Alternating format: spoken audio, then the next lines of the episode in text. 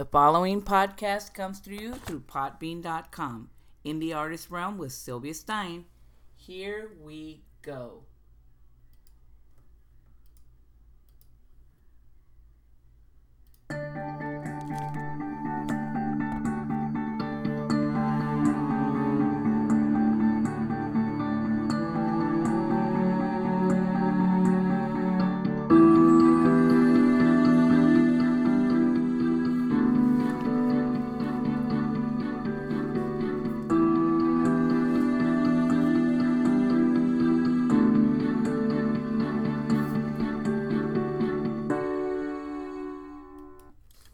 Morning. Happy Wednesday. Welcome to In the Artist Realm with yours truly. I am indie author Sylvia Stein.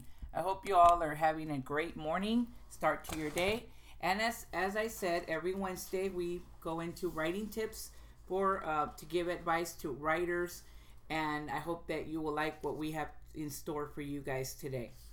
Last week we spoke about Amy Peters, the writer's devotional. Today I'm focusing on a book that was highly recommended in uh, on Stephen King's book, which is on writing, which is another exciting book that I will tackle here on the in the right in the artist realm show. Sorry, stuttering. Um, and today I'm going to focus on writing tools. He recommended the 50 essential strategies for every writer by Roy Peter Clark. What I really thought was neat about this book is that he divides his books into nuts and bolts, special effects, blueprints, useful habits.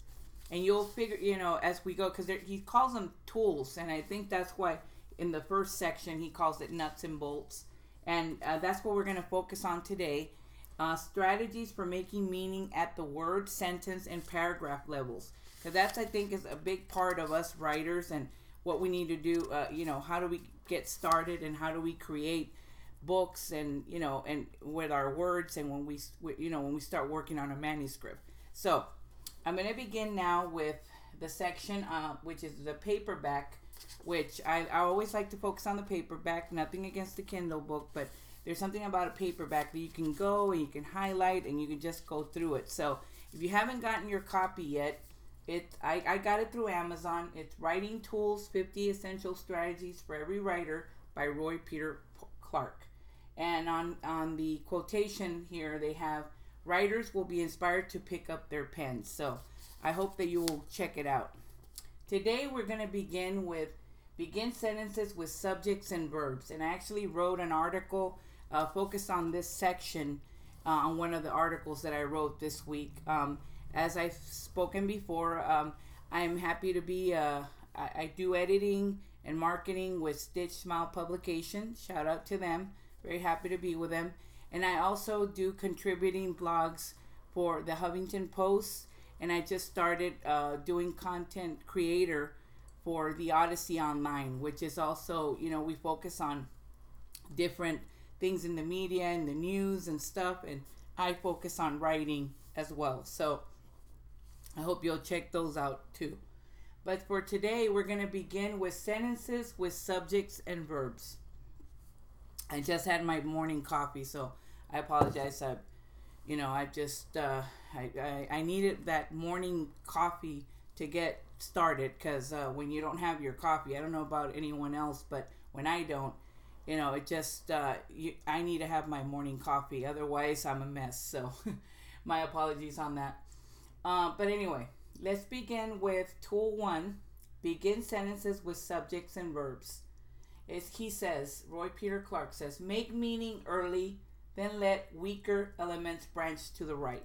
So what do, what does he mean by that? He explains, imagine each sentence you write printed on the world's widest piece of paper. Paper, paper, paper. It stretches from left to right. Now imagine this. A writer composes a sentence with subject and verb at the beginning, followed by other subordinate elements, creating what scholars call a right branching sentence. So he explains what that is. A right branching sentence is a writer composes a sentence with subject and verb at the beginning, and then it's followed by other subordinate elements. So I just created one. He says subject and verb of the main clause join on the left a writer composes. while, uh, while all other elements branch to the right. Here's another right branching sentence. So here he gives us an example of what he means. Written by Lydia Polgreen as the lead of a new story in the New York Times. So this is taken from the New York Times by Lydia Polgreen. And here he's explaining what a right branching sentence is. So listen up. Rebels seized control of Cap Haitien, Haiti's second largest city, on Sunday, meeting little resistance as hundreds of residents cheered burned the police station, plundered food from port warehouses, and looted the airport, which was quickly closed. Police officers, police officers, and armed supporters of President John Bertrand Aristide fled. He says the, that first sentence contains 37 words and ripples with action. The sentence is so full, in fact, that it threatens to fly apart like an overheated engine but the writer guides the reader by capturing meaning in the first three words. What were those three words? Rebels seize control. Think of that main clause at, as the locomotive that pulls all the cars that follow. So that's what he says about that in regards to right branching sentence. Master writers can craft page after page of sentences written in this Structure. Consider this passage. Now he gives us another example by the famous John Steinbeck from Cannery Row, describing the routine of a marine scientist named Doc, and the emphasis is mine, he puts in parentheses. So listen up to this example. he didn't need a clock. He had been working in a tidal pattern so long that he could feel a tide change in his sleep. In the dawn, he awakened looked out through the windshield and saw that the water was already retreating down the bouldery flat. He drank some hot coffee, ate three sandwiches, and had a quart of beer.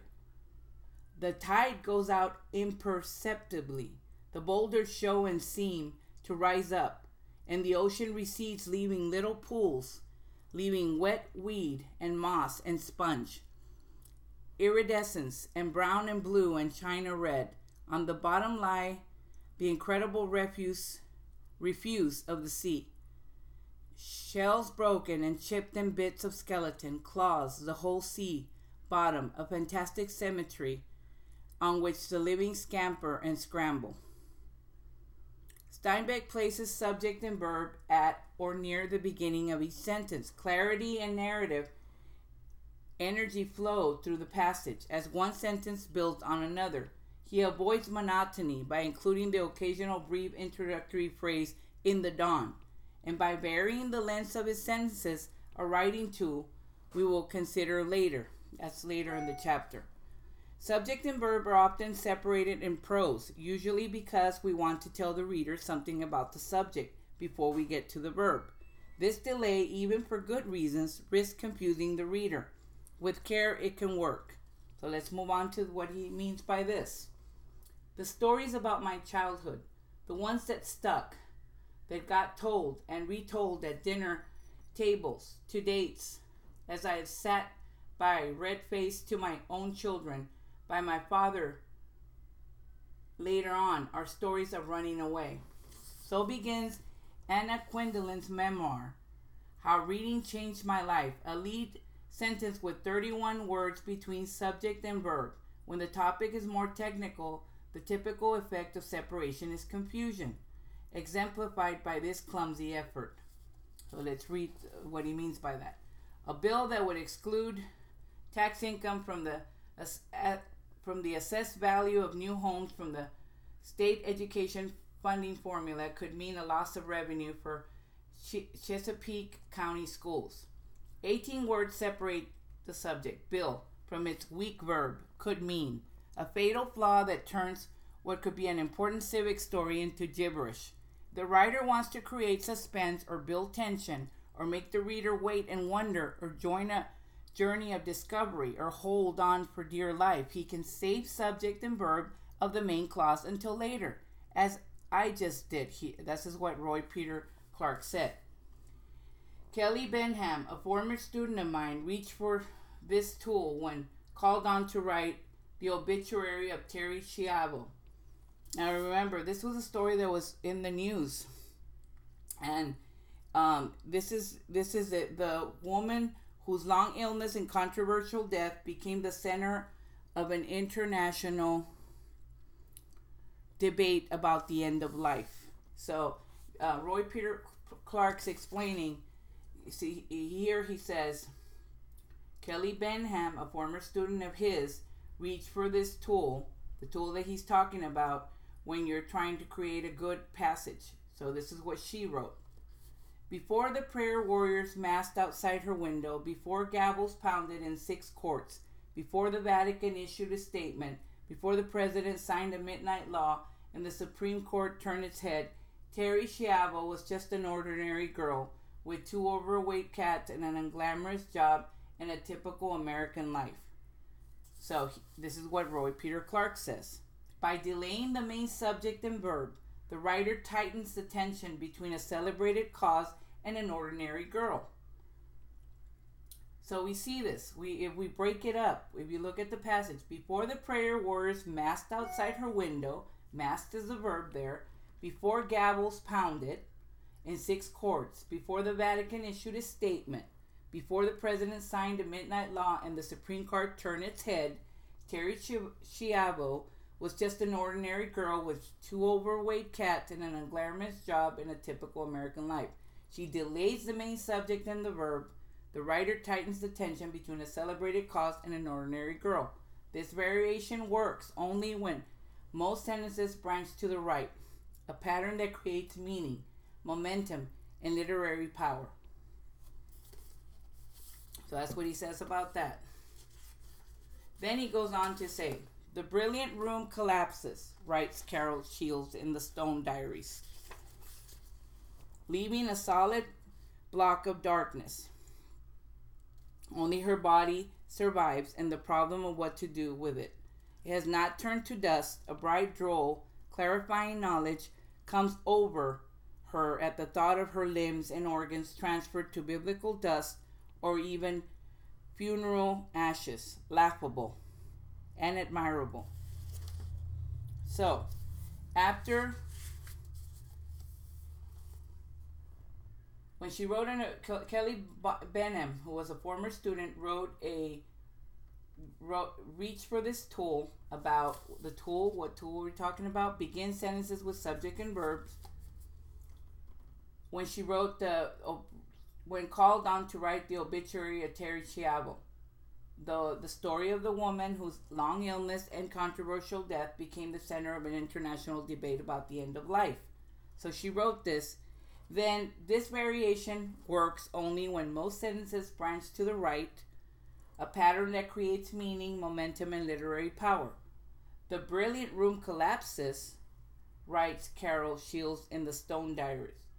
So she she says, and this is the other form of what she writes: leaving a solid block of darkness, only her body survives, and the problem of what to do with it. It has not turned to dust. A bright, droll, clarifying knowledge comes over her at the thought of her limbs and organs transferred to biblical dust or even funeral ashes. Laughable and admirable. So this is taken from the the samples from the nuts and bolts Begin sentences with subject and verbs. Make meaning early, then let weaker elements branch to the right. Because when you don't, then you have the clumsiness, as he showed us um, with the when in this in this example of the 18 words separating the subject bill, a bill that would exclude tax income from the access value of new homes from the state education funding formula could mean a loss of revenue for Chesapeake Chesapeake County Schools, sorry, Chesapeake. And 18 words separate the subject bill from its weak verb could mean a fatal flaw that turns what could be an important civic story into gibberish. And he reminds us if you want to create suspense or build tension or make the reader wait and wonder or join a journey of discovery or hold on for dear life, he can save subject and verb of the main clause until later which is what which is what he does when he explains gives us the example of of Lydia Polgreen from the New York Times and and the John Steinbeck examples that he shows us He also gives us an example of the Anna Quindlen's memoir, How Reading Changed My Life. And then she, he shows us the the obituary that was written by one of his former students. And then we get to the end with Carol Shields, The Brilliant Room Collapses, the, uh, taken from the stone, her Stone Diaries. So, this is an example of what Roy Peter Clark wrote in this magnificent, sorry, magnificent book called Writing Tools 50 Essential Strategies for Every Writer. We started with a nuts and bolts and we just began on it. Today was just a little sample that I wanted to give every writer. I hope you'll check the book out because it's got more extensions of, of what we're going to be discussing next. I will go into uh, order words for emphasis, activate your verbs, and be passive aggressive. So I'm going to be covering those in the next writing tools. I feel that I need to cover more of this uh, magnificent book. I think it'll be important to share with all writers, and I hope it helps all of you. And I do appreciate you all tuning in to this podcast. Sometimes it's brief, sometimes it's not. You know, I, I just want to make sure that I'm bringing you the correct and effective writing tools for the day that will help you, motivate you, perhaps a writing prompt. I know a writing prompt helped me with a article that I wrote for for Odyssey for this week and it'll it'll definitely start up the, the creative juices flowing and I really hope that you all will continue to tune in to In the Artist Realm with Sylvia Stein, which is me. And I also have more exciting things to bring you. On the Friday, I want to continue the one on one. I hope to bring other authors as well as podcasters and other types of artists here that will share their their creativity with all of you. So I hope you all have a happy Wednesday. Y'all, I hope you all continue to tune in and thank you so much as always. And now I will leave you, and you have a the rest uh, a, have a wonderful, wonderful rest of your day. Thank you for tuning in. We'll talk to you soon. Bye bye.